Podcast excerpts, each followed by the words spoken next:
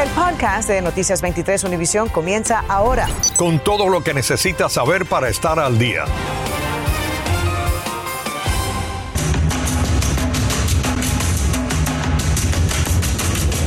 Hola, ¿qué tal? Muy buenas tardes. Les saludamos Sandra Peebles. Y Ambrosio Hernández.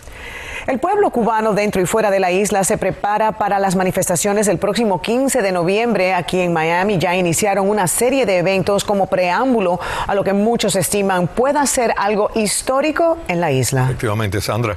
Y nuestra colega María Fernanda López nos dice qué se puede esperar en las próximas horas y qué ha sucedido hoy con Cuba. Vamos en vivo con ella desde el Memorial Cubano. Adelante.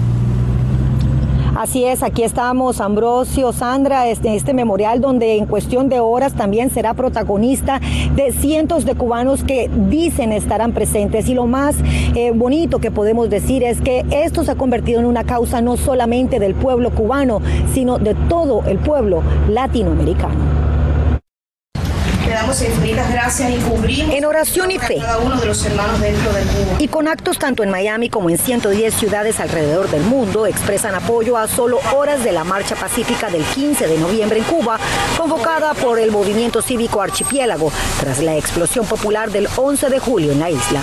Y exhorto a mis hermanos con quien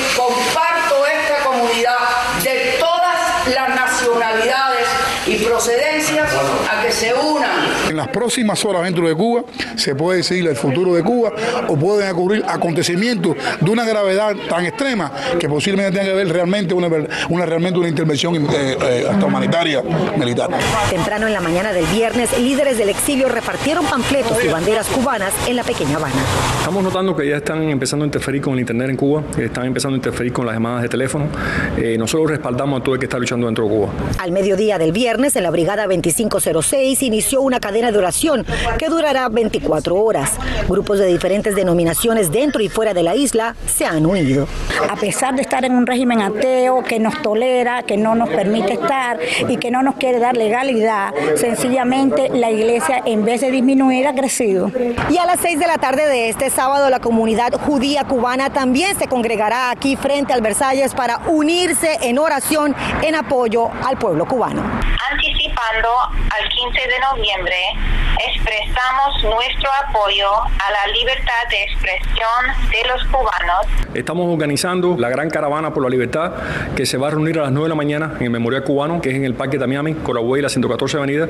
Vamos a seguir por toda la calle 8. Y terminará aquí en Biscayne Boulevard y la 8 del Noreste, justo diagonal a la Torre de la Libertad.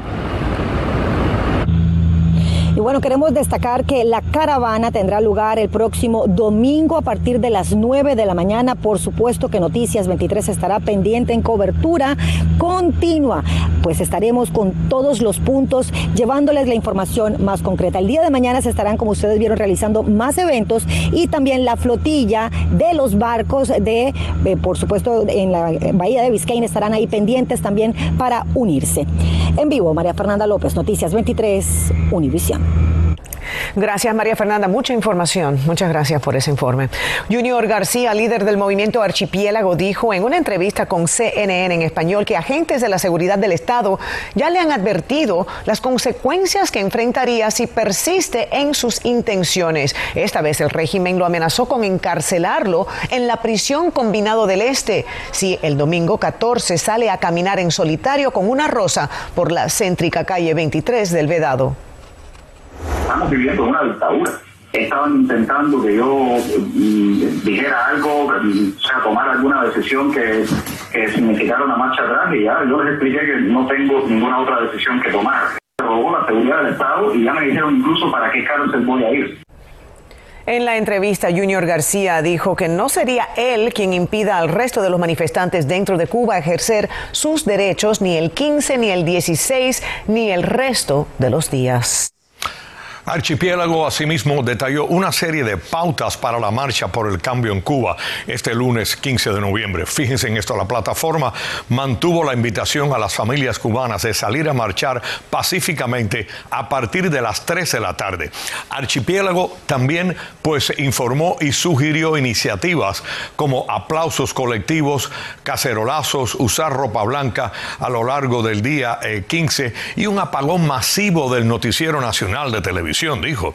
Archipiélago también pues eh, pidió tomarse una foto o un video donde conste la fecha y enviarla por eh, Telegram o Telegrama al nombre del usuario arroba gendarme AC. La policía está investigando disparos realizados contra una casa mientras dos autos se estallaban en llamas en Richmond Heights, en el suroeste de Miami-Dade. Las llamas se propagaron a la residencia, pero los bomberos lograron sofocarlas. Afortunadamente nadie resultó lesionado en esa vivienda que está rodeada por una cerca metálica en la que se observan 21 impactos de bala. Según vecinos, es la segunda vez que disparan contra esa propiedad. Bueno, ya apareció el cuerpo de Reiner Marino, navegante cubano desaparecido en el mar luego de que el bote que manejaba se accidentara. La Comisión de Pesca y Vida Silvestre de la Florida y también la Guardia Costera han confirmado el hallazgo. Tatiana Irizar nos cuenta sobre el desenlace de esta noticia. Las autoridades confirmaron el hallazgo del cuerpo sin vida de Reiner Marino, de 36 años. La Comisión de Conservación de Vida Silvestre y Pesca de Florida dijo que fue encontrado alrededor de las 3 de la mañana de este viernes tras más de dos días de intensa búsqueda por mar y aire. Amigos lo recuerdan como un gran hombre. Mucho, muy trabajador, siempre con su familia. Eh, fue un hombre ejemplar. Según una persona cercana a Marino, fueron amigos de la víctima quienes hallaron el cadáver. Esto aquí es como el patio mío. Yo me conozco todos los, todos los marcadores, todos los puentes, me los conozco. Y con todo eso, paso un susto rato porque salgo de noche pero es una cosa que más no perdona. El cuerpo fue hallado en el mar en los alrededores del puente Julia Torrell que tengo a mis espaldas, según la amiga de Marino, muy cerca del lugar donde fue encontrado el bote accidentado. El martes a las 7 de la noche, Marino, un navegante experimentado, salió de la Pelican Harbor Marina a probar uno de los botes de su pujante compañía Hellcats. Más tarde fue encontrada su lancha con el casco roto, sin él a bordo con una buena persona. Y que nos veíamos, nos veíamos todos los días, tú sabes, nos, saludamos de lejos, nos levantábamos las manos cuando nos veíamos. Por la tarde él decía vaya me, me, levantaba la mano y nos íbamos, tú sabes. Las autoridades iniciarán una investigación de las posibles causas del accidente. Familiares no ofrecieron declaraciones. Tatiana Irizar, Noticias 23, Univisión. Infórmate de los principales hechos del día. En el podcast de Noticias 23, Univisión. Una familia de cubanos dejó la isla con la esperanza de encontrar la libertad y llegar aquí a Estados Unidos, pero sufrieron una tragedia. En su travesía por la selva del Dairén, Perdieron a la madre y a uno de los hijos. María Alesia Sosa hoy nos trae el desgarrador testimonio del padre.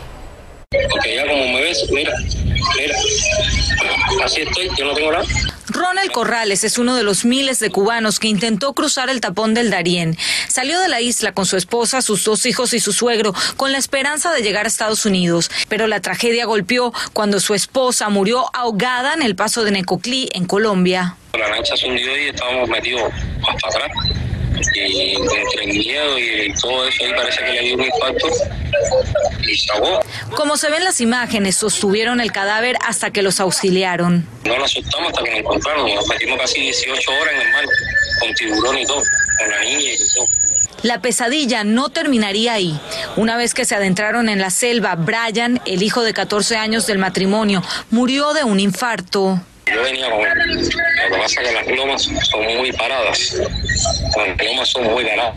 Y él es muy gordito para subir la loma. Y hubo un momento que ya él empezó a agarrar de aire y no yo me paré y que le empecé a decir, papi, ¿qué te pasa? Y le empecé a echar alcohol, alcohol, alcohol. Y nada. Las autoridades tuvieron que enterrarlo porque el cuerpo del adolescente comenzaba a descomponerse. Dejarlo ahí, tuve que dejarlo ahí. No pude hacer nada y lo iban a bajar para enterrarlo abajo. Ronel y su familia debían seguir. Ronel, su pequeña de cinco años y su suegro ya están en Costa Rica, pero dice que dejó una parte de su vida en la selva. ¿De dónde sacas las fuerzas para, para seguir adelante en, en esta travesía? Por esa niña que tengo ahí de cinco años. Si no, Y con el alma rota, quiere hablarle a otros migrantes. No se dejen engañar con personas que van adelante y le dicen que eso es fácil, eso es mentira, eso es duro. El defensor del pueblo de Colombia envió una carta a las cancillerías de Colombia y Panamá para habilitar una vía humanitaria segura para los miles de migrantes que arriesgan su vida cruzando ese trecho. María Alesia Sosa, Noticias 23, Univisión.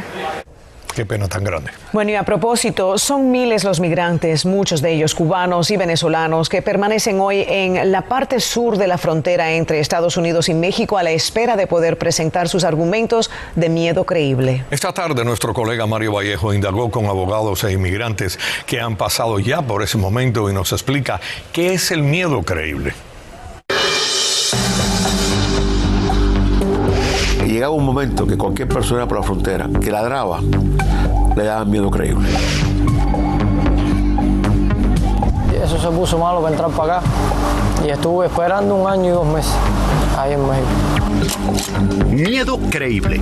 Estas son las dos palabras que abrigan las esperanzas de miles de migrantes cubanos, venezolanos, nicaragüenses y de otras naciones que permanecen en la parte mexicana de la frontera con Estados Unidos.